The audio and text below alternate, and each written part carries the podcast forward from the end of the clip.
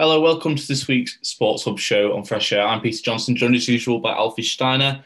Uh, we've got a weekend of Premier League and a midweek round of European fixtures to review. We'll also be looking forward to the coming uh, week ahead with, again, another round of European fixtures and some more Premier League action. Uh, I think there's only one place to start really in the footballing world, certainly in terms of the Premier League, and that was at Anfield. Uh, we have a Merseyside derby Alfie. Um, just to uh, throw a few stats out there before we start, that makes it uh, the 2 0 win to Everton. It makes it four home defeats in a row to Liverpool. First time it's happened since 1923 uh, after 68 unbeaten at home in the league. Uh, and in this calendar year, so since the turn of 2021, Liverpool 17th in terms of points won. Um, do you think questions now start to arise about Jurgen Klopp's future? Um, no, I mean, I don't think so. I think, if anything, I mean, the questions might be from his side, not the club's. I don't think the club would would sort of get rid of him after sort of what he's done. Having said that, if it becomes increasingly clear that they're not going to qualify for the Champions League and it's very much open for them, I still think they will qualify for the Champions League. Uh, you can't really say that Klopp's position maybe shouldn't be considered at least in the sense that we've seen what's happened with Chelsea, and I know you can't compare Lampard and Klopp, but they've got Thomas Tuchel in, and and now they're in the top four, and you get that new manager bounce. So it is an interesting one, and not one that I really have an answer to, to be honest. No, I mean, I was thinking definitely it's probably more from his side that you would consider a change than from Liverpool's side. Um, I just wonder if you might fancy a run at the Euros, something with Germany, maybe just maybe get out of Liverpool in time for that. Um, I just I just feel like it's like we've talked about so many times about kind of reaching the end of a natural cycle and it's just with mm-hmm. every passing. I mean, they've got Sheffield United this weekend, so you know, perfect opportunity to try and turn it around. But I just feel like with every passing negative result, it just feels more and more like kind of this chapter has kind of come to a close. To be honest. Yeah, it's it's tough to look past it. I mean, I like you, I saw a league table since I think it was Christmas Day, and Liverpool were you know 17th, 16th, something like that. Their form's been atrocious. Like, you know, they haven't scored a goal, I don't think, or they've scored one goal at home uh, since the turn of the year. Obviously, lost to Everton for the first time in God knows when, um, at, at home at least, and they just look weak. But again, I don't think you can look past like everyone. Obviously, Van Dijk's out. Obviously, then Gomez is out. Then Joel Matip's out. Then Fabinho's out. Then Henderson gets injured. They've used about 20 different centre back combinations this year, which must be unheard of for a team like who is accustomed to being at the top of the league or one of the best teams in the league. It's just like it must disrupt the structure of the team so much, and to have that instability and on top of everything else this season, it just I think it's hard to look past the uh, the context of this. But at the same time, I don't think you, anyone would have anticipated it going this far, sort of gone to to sort of become a real issue for Liverpool. I mean, I looked at the league table, and you've got to go down, unsurprisingly, down to Leeds in 12 to find a team with a worse defensive record than Liverpool. And if you look even further beyond that, you've got Fulham in the relegation zone have actually now got a better defensive record than Liverpool, um, which I suppose shows what defensive stability can maybe do for you. Um, mm. I mean, I think they completely changed their centre back pairing part with you this season, Fulham. Uh, but even so, they have had some considerably more stability than Liverpool. Um, I mean, a match like this, uh, are, well, not Liverpool's biggest game of the season, you would have to say, but certainly one of the biggest games of the season. Um, it can either go one of two ways. I think in situations like this, like we've seen teams have a terrible run of form and just like a massive game has just kind of reinvigorated them, or it can take away any remaining confidence they've got. Um, mm. I think it was clearly the latter in this case, obviously. And it just as soon as that early goal went in, I just never got the impression that Liverpool were ever really going to get themselves back into it. Well, it just looks like they they they've sort of forgotten they're they're in a massive as we can all see they're in a massive rut, you know, throughout the team, and then you know they need to score goals, and they they have a habit of they're not very good defensively at the moment, personnel, team structure, whatever, and when you concede, they don't have the answers going forward. Uh, their team just looks disconnected, and at Liverpool at, at home especially, they just can't find a way to sort of move through the gears and and score. I, I don't think they even had many chance. I mean, Pickford made a few great saves, but they were more sort of speculative efforts from outside the box. They're not the sort of Liverpool who are creating loads of chances and um, yeah, it is just it's it's crazy to think that this has happened. But again, it's like you know one of the one of the title winning teams, completely imperious one year, and then the next year, obviously maybe it's slightly different for Liverpool because it's been a cycle, but they just can't sustain those levels of of uh, of dominance. No, I mean we have seen it before. Just thinking about it, you say that we saw obviously United when Alex Ferguson left, and then we saw it with Leicester, which perhaps no great surprise on either of those occasions, to be honest, that there was such a slump following season. But this is really probably unprecedented, particularly after you know two or three seasons of ninety plus points. But um, they just seem like they lost all confidence in their ability. Um, but I think just like talking about specifics of the game now, um, it probably didn't make much of a difference in the end. But there was perhaps one slightly contentious call with the penalty. Um, I don't know what you made of that. Uh, remark the penalty. Oh, right at the right at the end. Oh yeah, yeah, yeah, of course. Um, yeah, I mean, doesn't he sort of can't quite remember what happened. He's like slides in, doesn't he? And then yeah, and he's kind of already made a tackle. and He's kind of sitting up after to get himself off the ground, and then Calvert goes over. It was all kind of a yeah. I think again, if it's, if it's not given and it's checked, then it's not given. But the fact that it's given, yeah. It's not a significant enough error to overturn the decision. I mean, the, the I think the referee went over, and like I'd never seen a referee sort of look at the screen for a shorter period of time. yeah, yeah. It was. I think it was one of them. Whatever decision the on-field ref made was going to be the right one, really. Yeah. Fairness. Um, I mean, let's turn to Everton now. I mean, we love doing this, focusing on the team that's lost, but let's give Everton some credit. It's first win at Anfield since 1999. Um, first win in a derby at any venue since 2010. Um, and they last finished above Liverpool um, in 2012-13 with David Moyes before he jumped ship to Man United. Um, so it's obviously it goes without saying it's a huge opportunity to finish above, above Liverpool again, and a European spot after you know a dip kind of around October November after a promising start is you know very much a possibility now. Yeah, they're looking good. You know they've got they started this game without you know Dominic Calvert-Lewin was on the bench, came on, made a, an immediate impact, winning the penalty. He looked really good when he came on. Without uh, Allan, their midfield signing from Napoli in the summer who were both those two players were sort of the main guys at the beginning of the season. They've obviously been without Luca Digne. Richarlison's been out injured at points. They've had other injuries. So I feel like their sort of whole squad's slowly coming back together again now. And they've obviously got Ancelotti, who's got all the experience in the world, got some decent defenders in there. They're in a decent position in the league as well. So, you know, I, I think given where given how tight it is, they're definitely within within their rights to feel like they they're in the fight for a for a position in Europe. Absolutely. All right, let's turn our attention now then to uh, another derby match um, that you'll enjoy talking about, I'm sure. Uh, West Ham beating Tottenham, because you've got a smile on your face, at uh, the uh, London Stadium. So let's start with the positives for a change and look at the winning side, West Ham, first of all. So they're above the champions now, outright, having played the same number of games, and they're only four points off Man United in second place.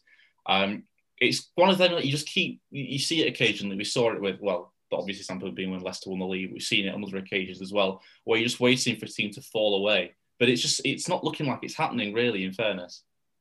They, they've just been brilliant. I was, say, I was thinking about this yesterday, and I remember when David Moyes was reappointed. I think he, can't remember if he was sacked first time out or, or sort of left, but he kept them he kept them up, uh, having replaced um, who was it, Pellegrini, and a lot of West Ham fans and other fans included were were sort of under the impression that this was a really safe appointment, unexciting, no inspiration to it.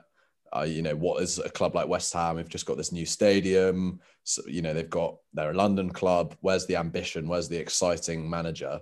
I guess in a way they tried that with Pellegrini. It didn't really work, and they've signed they signed a lot of players who on on big money who didn't work. And Moyes came in, been going about his business quietly, kept them up, been making some excellent signings, sort of off the radar, kept you know a core of of reliable sort of experienced players as well, and they just look really well drilled as David Moyes' sides have always been, and they look in a great position to sort of keep going. They're so you know. um they don't like you say they don't look like gonna, they're going to fall away fall away. You see like the likes of thomas Soucek sort of battling on. I don't yeah. think any of them want to take a rest. They all just look so um, collectively strong um, which is good to see to be fair. I don't have, i don't really mind west ham especially when they beat spurs or 2-1 yeah of course yeah Um, some ways more impressive than like that comeback from 3 0 down, it, at the start of the season? Mm. Um, but I was looking I was looking through their, their fixtures today because I had nothing better to do. So I was looking at West Ham's results from the season.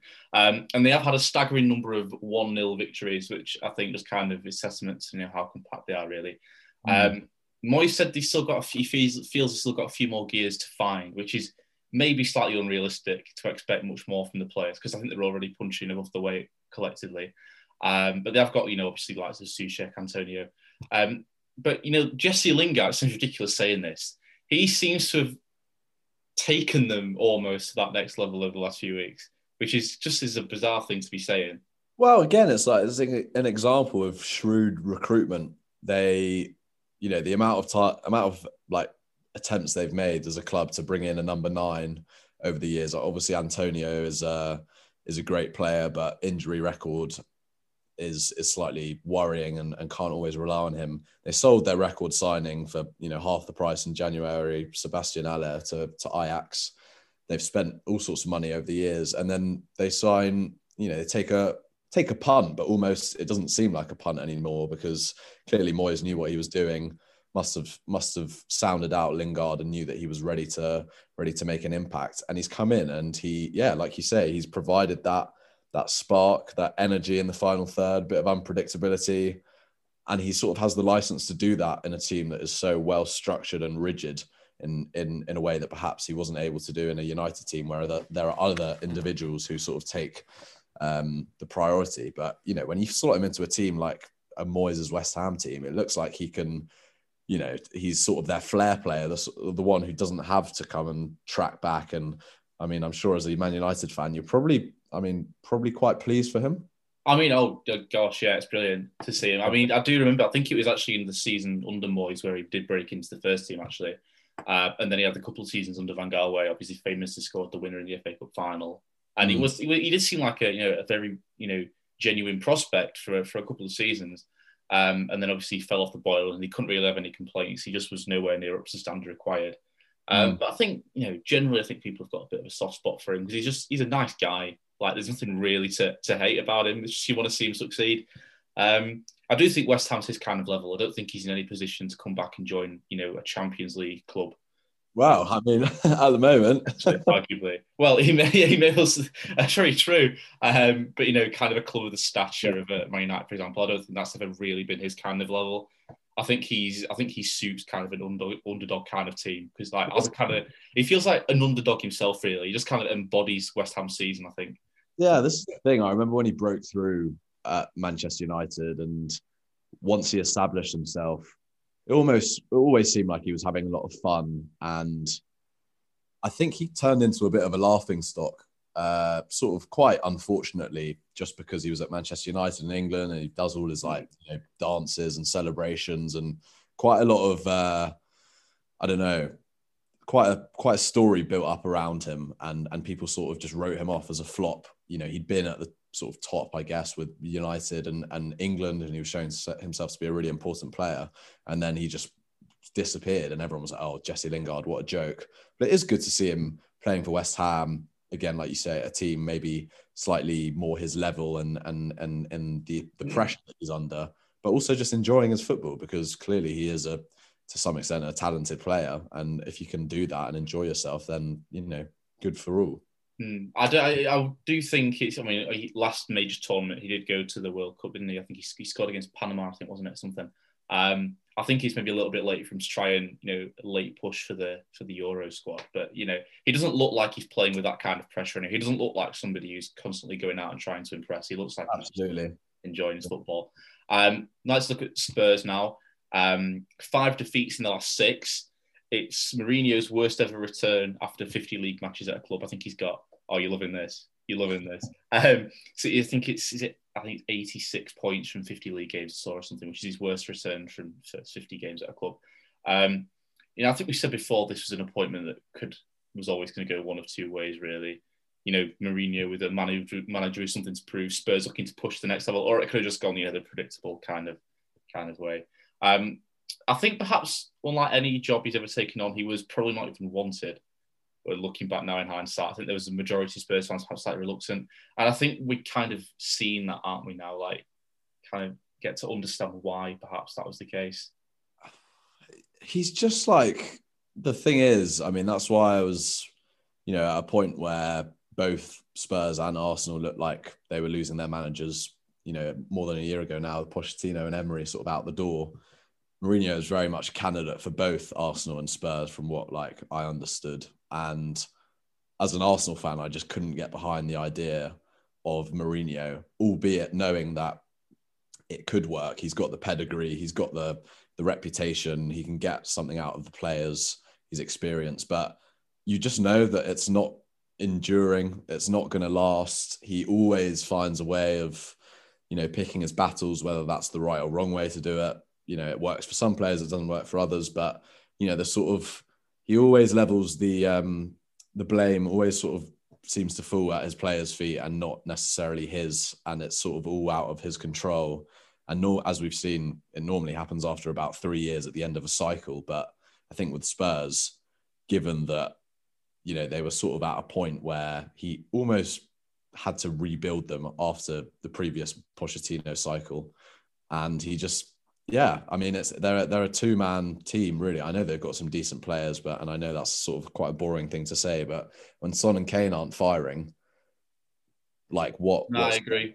Every single but, game they play, just at the same time, you know, like a lot of good teams are like that. You you need to rely on your good players, but it's sort of the coach's responsibility to ensure that when those two aren't, you know, you, when you can't rely on their individual brilliance, it just seems like Mourinho's um, sort of method of success is perhaps too reliant on on you know star players. And and when you know on a season like this when it's just so like continuous and no rest and how obviously Harry Kane's been injured and Son suffers without him it's just like it doesn't work. But yeah I mean I sort of saw this coming. I think a yeah, lot of no, Spurs, Spurs fans probably worried about it too. I mean I don't think he's he's in he's going to leave straight away because it would just be too expensive. And at the moment, you know, you don't want to be making too too many changes. But I still expect them to be challenging for the Europa Europa League spots um, because they can. They've got the quality to do it. Uh, but I don't know what you think about that. Yeah, I mean, it's kind of come a season early. I mean, he's in his what second season, only his first full season. So even by Mourinho standards, it's quite early to be kind of imploding. Um, so I'd expect him maybe to be able to find another gear, grind, just grind it out a little bit longer. Um, but I've been hit. There's kind of a lot more cynicism. I think I can't really read the, the, the mood towards Daniel Levy a lot of the time, but certainly recently there's been a lot more growing cynicism towards him. Like he's bought a big flash new stadium, he's got a big marquee manager, he made that big marquee signing and getting Bale on loan. But you know, just increasing talk. That was all for show, really, just to make it look like he was somebody with ambition. Mm. Um, and so, you know, kind of criticism towards the board mounting. I don't know if that's really fair. Well, it is. The weird thing is, it is like, you know, a lot of people, and again, it obviously depends on results, but, you know, a few, a month or two ago, and Spurs are top of the league, beating City and Arsenal and all of this stuff, people saying that the move for Mourinho is always a risk, but it pays off. And I, I do think it was an incredibly ambitious move from Daniel Levy to, to go with Mourinho, knowing that, that he'd face a lot of backlash from the Spurs fans, knowing that this was a team in a real need of a rebuild, and perhaps where that's where the fault lies. Mourinho's not a, a coach who's going to oversee a you know three to four year rebuild. He's he's a coach who demands instant success and, and wants to be seen as successful. And maybe this was a, a new sort of opportunity for him. But I'm, I think we're seeing that it's, it's quite difficult for him. Um, and he's not the sort of coach who, you know, can, like, for example, Arteta, fingers crossed, who can oversee a sort of three to four year old no, three to four sort of year, um, sort of uh, yeah, continuous progression to to success and and rebuilding the the squad and the culture and all that sort of stuff. Whereas Mourinho is not that sort of coach. So yeah, I mean, I guess that's it's interesting to see that Arsenal and Spurs have gone in very very different directions since Pochettino and Emery left. Yet they're ninth and tenth in the league, pretty similar trajectories, um, which is slightly ironic.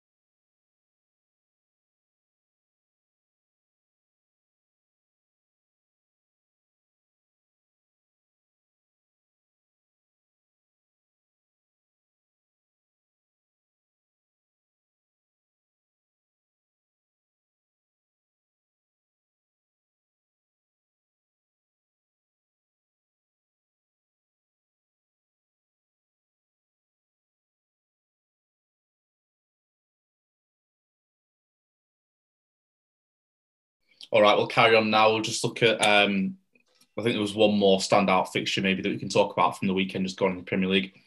Um, Arsenal against Man City.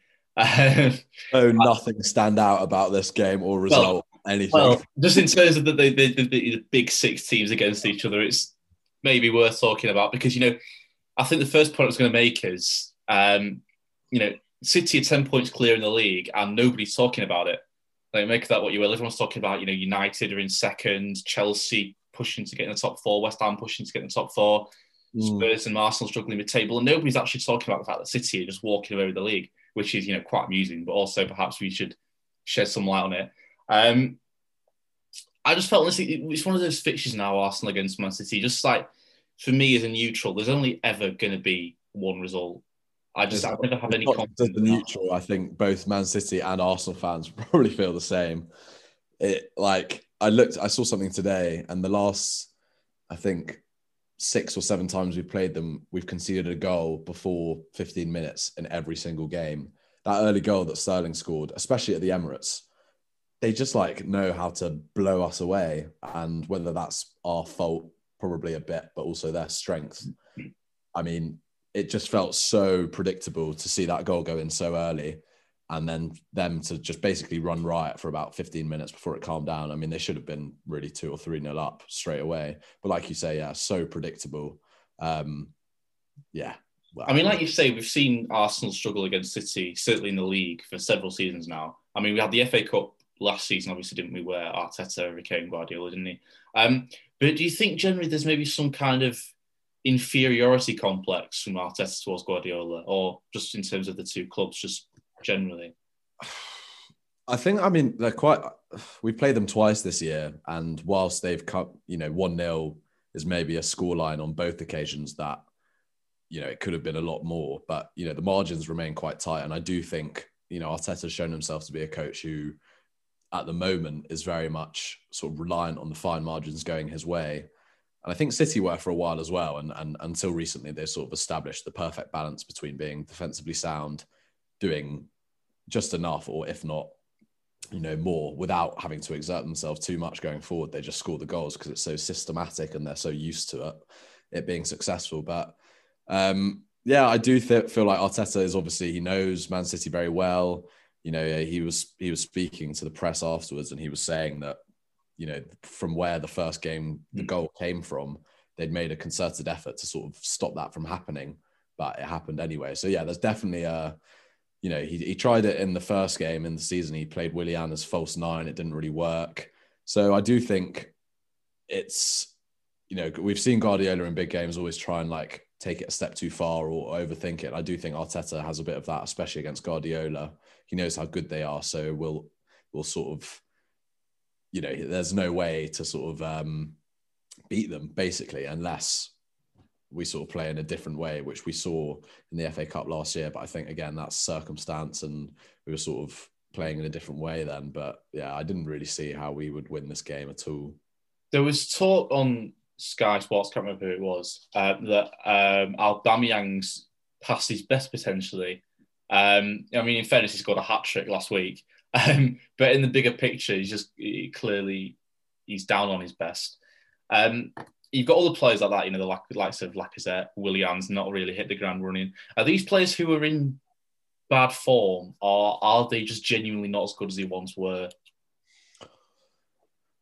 I mean, the, the, is it is it too long now to just be bad form? I mean, I saw, harsh, but yeah, I saw that it was Jamie Redknapp saying that Aubameyang's lost his superpower or something. Um, and I think in a game like yesterday, it's easy to say that because he didn't have any chances. We didn't create anything for him. He's not a striker who's going to come and get involved in the game. Um, and that's sort of what you get with the Aubameyang. In the last, you know, he scored a hat trick against Leeds last week. He had, you know, he should have scored at least once against Benfica in the week. But the fact is, more recently, the way we've been playing, he's been getting those chances, and that's what he's done throughout his career. Got loads of chances, misses quite a few, but scores quite a few because that's the kind of striker he is. So to say he's like lost his powers, I think is slightly dramatic. Yes, of course, he's probably not as good as he was five years ago. Then again, I mean, when we compare this season to the last two years, again, I think his levels have sort of just come down to to where you know the the underlying metrics suggest they should be. And when you compare him to the likes of Lacazette and Willian, I, I think it's slightly different. Lacazette and Willian have slowed down massively. Maybe Aubameyang has too, but I think he's always a player reliant on on the chances that are created for him. And in the previous two games before City, he was getting all sorts of chances. His movement was brilliant.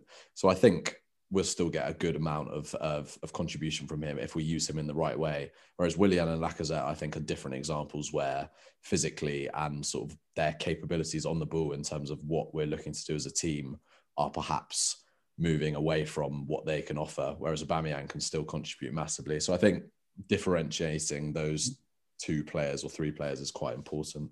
That's fair enough. Okay. Um, well, if we just now do turn to, to City, they're now 10 points clear with, I think, 13 games to go. It's it's a long coronation from here, isn't it? I mean, they've won, is 18 in a row now?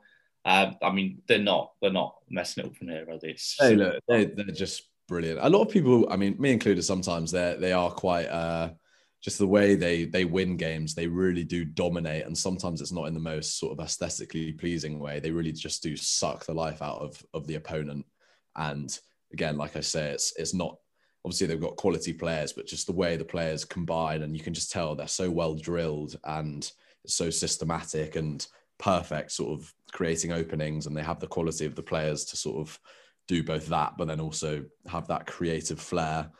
They're just an incredibly talented team. I mean, do you see their bench? I mean, let alone their starting eleven, but the, the strength and depth they have, which shows you know clever recruitment and obviously you need a lot of money available for that to happen. But they're just looking incredibly strong. And again, they had they didn't play with a striker yesterday. Didn't need to. Didn't have to do too much once they scored the first goal. I mean, defensively now they look brilliant. Ruben Dias. I mean, they look like they found Vincent Kompany 2.0.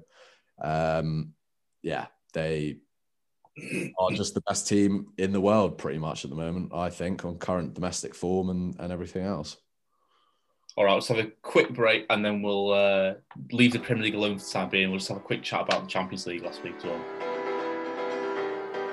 As a child, you would wait and watch from far away. But you always knew that you'd be the one to work while they all play. And youth, you'd lay awake at night and scheme of all the things that you would change, but it was just a dream.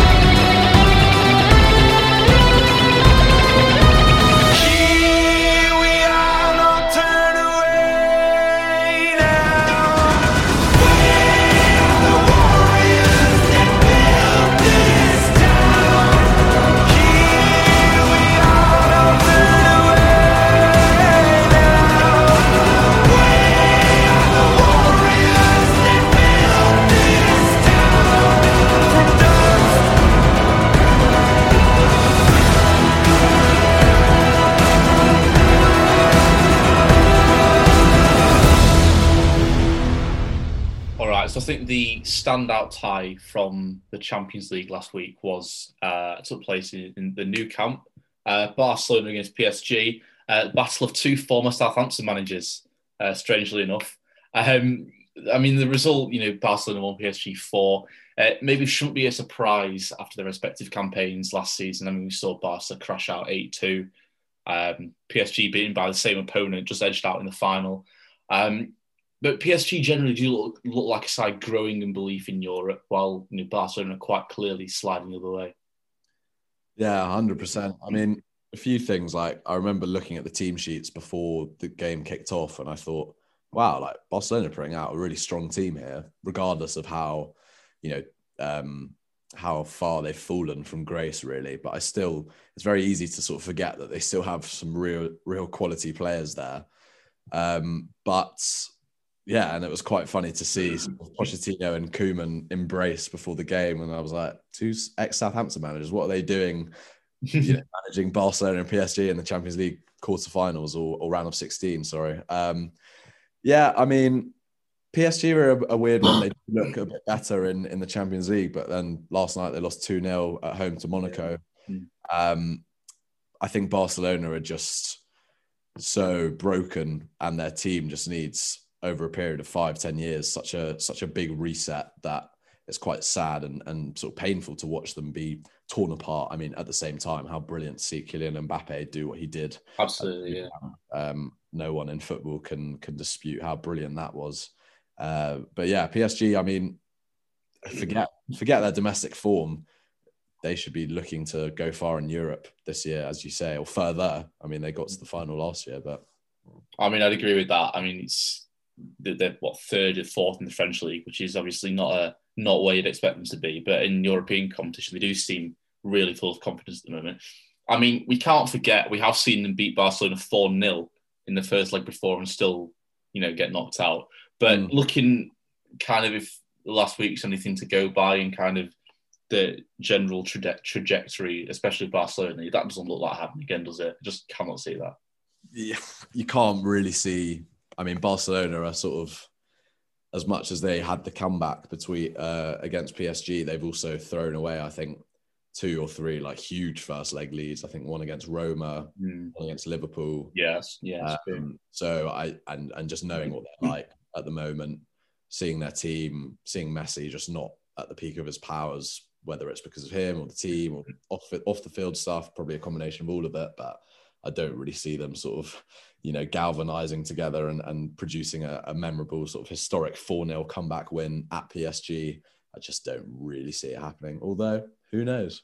I mean, I was just thinking to you know, Barcelona in recent seasons, they won the Champions League, didn't they, under Luis Enrique, who then I think he resigned into on the back of on the back of the first leg against PSG. Um, he left at the end of the season. Uh, and then you look at after that, they've had Ernesto Valverde was uh, oversaw the you know the capitulation against Liverpool. They had Setien who was annihilated by by Munich last season, mm. and now they've got Ronald Koeman who looks you know to be have a, you know a similar sort of catastrophic failure against PSG. I mean these are three incredibly for club of the stature of Barcelona seeing three incredibly underwhelming appointments. Like it's not really any wonder to be honest that they're not succeeding particularly. Yeah, uh, and I think that sort of that that in itself, you can you can look at it in in the way that well, would a would a really top manager sort of looking for a really good job, looking to enhance their reputation, or even a promising, you know, some of the most well-regarded coaches, would they want to go to Barcelona at the moment, given that the Messi situation is ongoing, given the club are in a billion pounds of debt, given that you know the the ownership is is unclear. You know, they've got so many players right at the end of their sort of tether at Barcelona. They've they've overspent on so many players. It's just the pressure that comes with the job. It's sort of you know it's incompatible with what they're able to do. And I think Koeman sort of again, if you get the call when you're an ex-player and uh, you don't necessarily turn it down, but I'm not surprised that no sort of unbelievable manager's gone over there and sort of uh, I, I, don't think it's the right environment for someone like that to go. in. Koeman, for example, I see him staying there for maybe a year, two years, overseeing a bit of a clear out. Barcelona are going to take a while to come back as a top team, but yeah, like you say, it's not really surprising seeing who's managing the teams, who's playing still, who's not playing, and sort of how they're being run off the pitch as well. It is uh, it's just a massive mess. I mean, maybe this, there's part of the thing as well.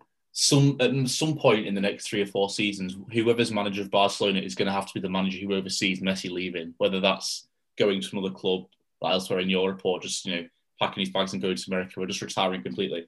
And mm.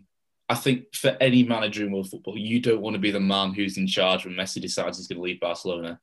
I think that's and that's perhaps not something that really plays on the minds of managers when they're signing. But I think certainly once you're in the job and you've got to try and contend with the constant kind of threat of Messi packing his bags and leaving, that's got to just put a huge strain on the task you've got. I mean, yeah, and I think we can't overestimate the effect that it's so clear that Messi does not really want to be there and made a big effort to leave in the summer. We can't underestimate how much of an effect that has on the club as a whole. I mean, Messi's basically been Barcelona. Of course, he had brilliant players around him for, you know, a lot of it, but for the last even five years or something, or since Neymar left, pretty much, he has, you know, he embodies the club to such an extent that he holds all the power. And when someone has one foot out the door, basically, it, you don't, you can't have a functioning side when you, you'd say it's pretty unhealthy anyway to sort of have a player like Messi basically running the club he's a player, but that just shows how much power he has, and it's not sustainable. And you, and you do obviously Barcelona made a huge mistake letting Neymar go, regardless of how much money they they sort of got for him. But you know, he was also signed for Barcelona with the view that he would succeed Messi, and you know, it's hard to look past the fact that maybe Neymar. You know he shouldn't have been sold that summer, and and maybe Messi. I know it's impossible and, and hypothetical, but he should have been the one to go because you know, it's, it's just unsustainable. And it's a shame that it's had to end like this because he just needs to go, I think, for Barcelona as a club to get back to where they want to be and Messi to sort of be put out of his misery. Yeah. Sorry.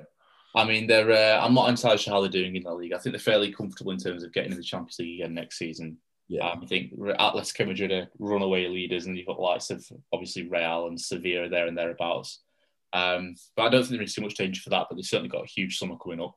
Um, let's just move to uh, another fixture involving one of the English clubs. Um, Leipzig against Liverpool. Uh, it was a much needed victory for Liverpool. Um, I'm sure there are plenty of Man United fans who are wishing Leipzig were that toothless in the uh, final match of the group stages.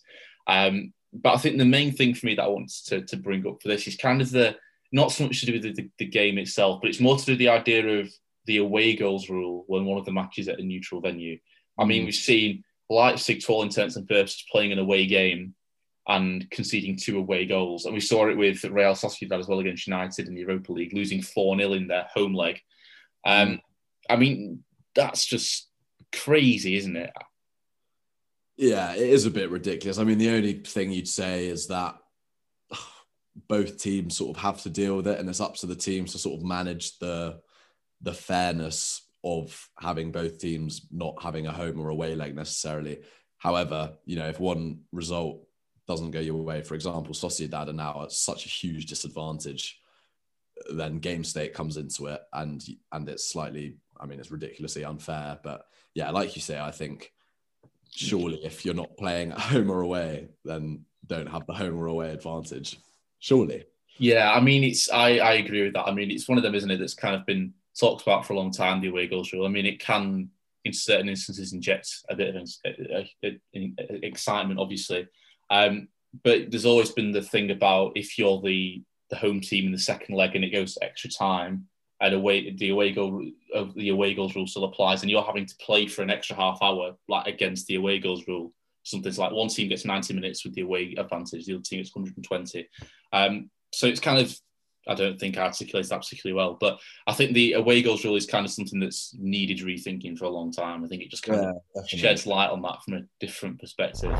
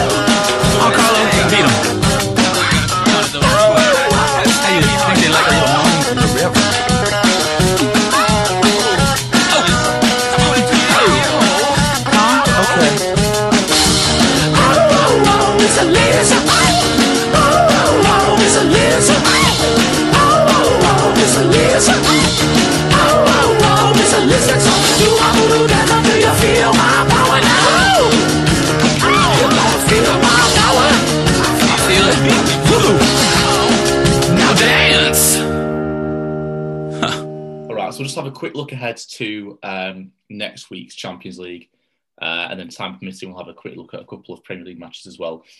Um, so we'll just we'll look at this as just the two games involving English sides. I think um, we've got Atletico Madrid against Chelsea. Um, I'm not sure we've got a huge amount to say about this, particularly other than Atletico, as we just mentioned, are runaway leaders in La Liga. Chelsea generally, apart from obviously the caught out with the draw against Southampton, are in pretty good shape at the moment as well. Um, so you know, two informed teams going head to head there. Yeah, yeah. I mean, yeah, Chelsea are in good form. Obviously, the new manager bounce. They did. What was their result of the week? Oh, they drew to Southampton. That's right. Um, but they've been they've looked pretty good. Don't concede many goals. Atletico Madrid also been in great form, top of the league. Also, probably not conceding many goals. AKA, we're probably going to see a game with not many goals, uh, especially Atletico with their experience in the Champions League and Thomas Tuchel as well. Um, it would be an interesting sort of tactical battle, and it would be a real test for Chelsea to see where they're at under Tuchel and and whether they could do something great and sort of make something of this season. It's a great opportunity for for him as manager and for the players, but yeah, like you say, there's not too much to sort of go into until we see what happens. Um, but yeah, interesting game. I mean, I would say not too much to say about this really, but certainly from Atletico Madrid perspective, they're probably Spain's leading light in the the competition this season.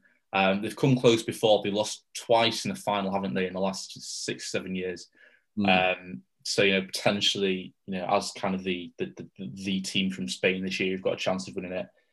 Maybe it's worth not overlooking them just yet. But as, I agree, it's an interesting matchup. We'll see how that see how that goes over the next two or three weeks. Um, the other game is Borussia Mönchengladbach against Man City. Um, now, I do like my German football, and Mönchengladbach last weekend lost against a team in the relegation zone in the Bundesliga, um, and they're coming up against a team who've won 18 matches in a row in all competitions. Um, so, on paper, it should be reasonably one-sided, but um, we've seen this matchup before, haven't we? I think in the group stages, and it was quite a quite a tight affair actually.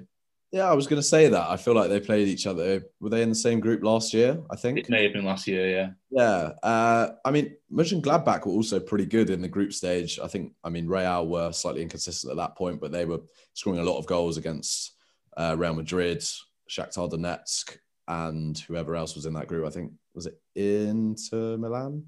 Maybe not Inter. Yeah, it was Inter. Yeah, yeah. Okay. Yeah, so you know, for all intents and purposes, they're a good team. I think they've Marco Rose, their their coach, is obviously joining Borussia mm. Dortmund in the summer. So I think they've got a really good manager. They've got some exciting players as well.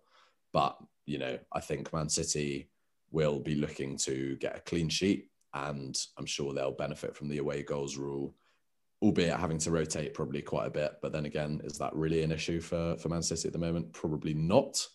Um, but yeah, yeah, it will be good to see, I guess, uh, an English team sort of go into a game pretty much favourites and, and seeing whether they can continue this ridiculous run into Europe. And again, they, they sort of need to need to really maximise their chance of going far this year because they didn't quite get around to doing it last year.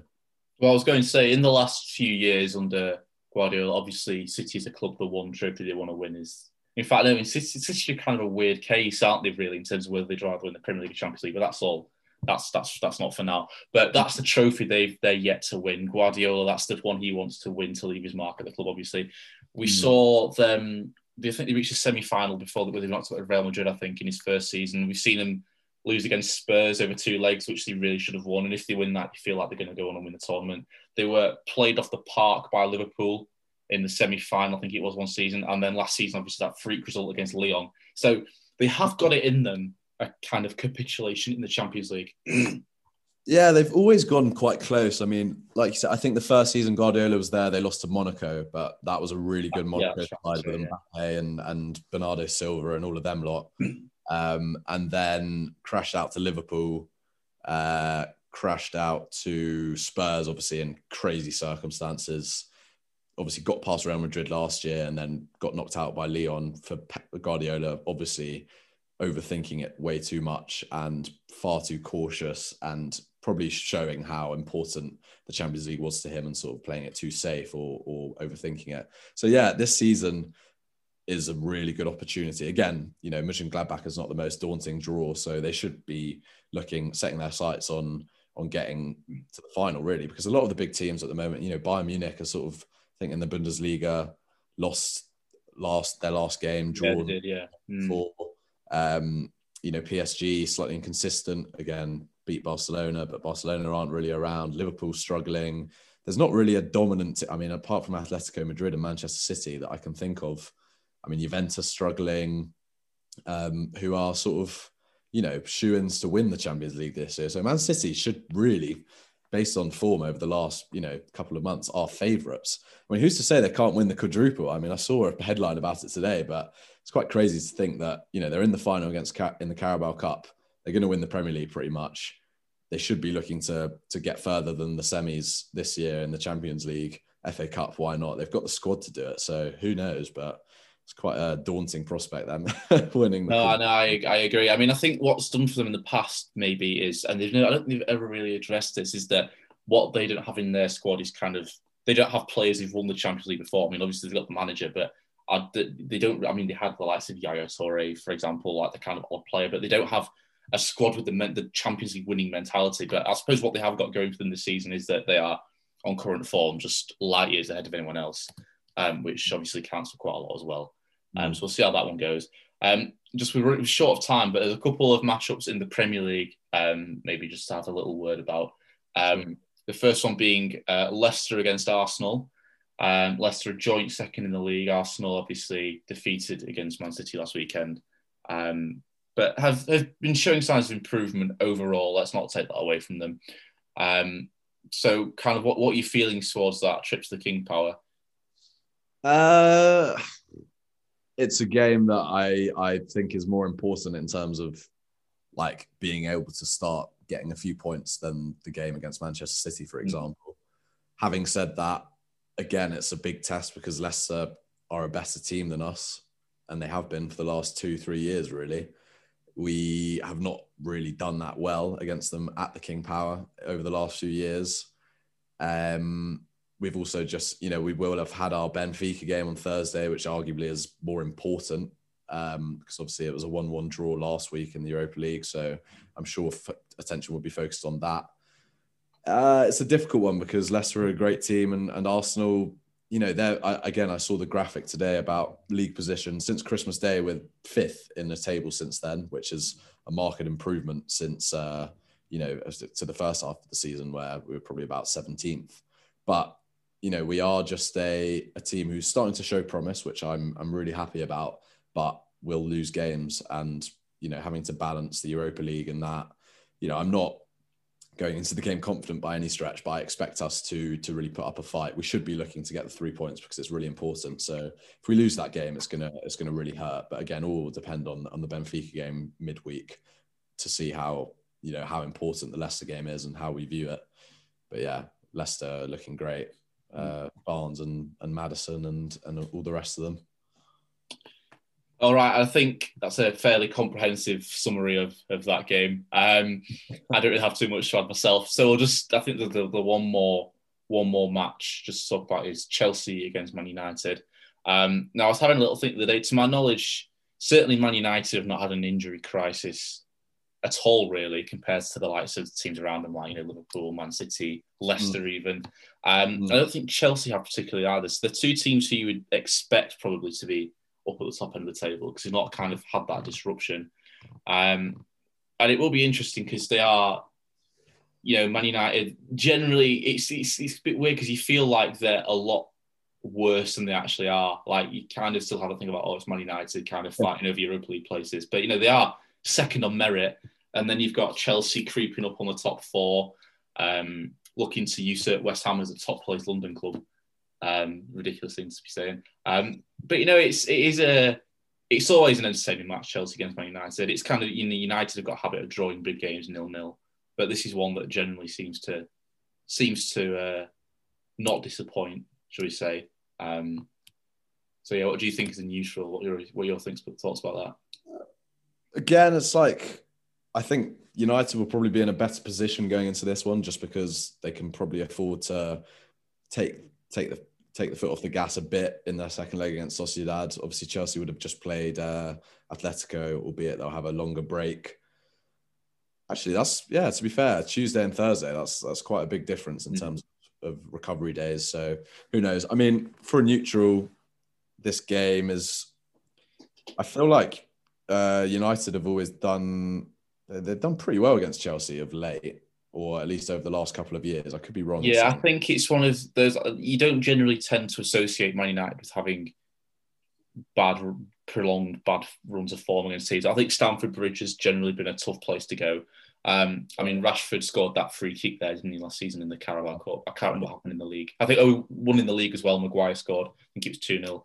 Um, so, on very recent form, it's not been too bad at Stamford Bridge, but it has been one of those stadiums that United have struggled at historically. Yeah, I guess it's a different thing as well with with Tuchel coming in, and this is sort yeah. of his first. I know he had the Spurs game, but that was really early on. He has another big game now against Atletico and then United. So it's going to be interesting to see how they sort of develop as a team. Um, I mean, I guess what what are you thinking as a United fan going into that one? What am I thinking? I I I don't really know. I never know what to expect from one week to another anymore. There was a time this season where I was like, oh, it's an away fixture, easy three points, but yeah. those days have kind of been and gone now. I think it's probably you know one all kind of cagey. I think certainly not from United. I think it's going to be too. It's kind of Tuchel will kind of make it a cagey game. I think he doesn't. He doesn't want to lose too many big games too early on.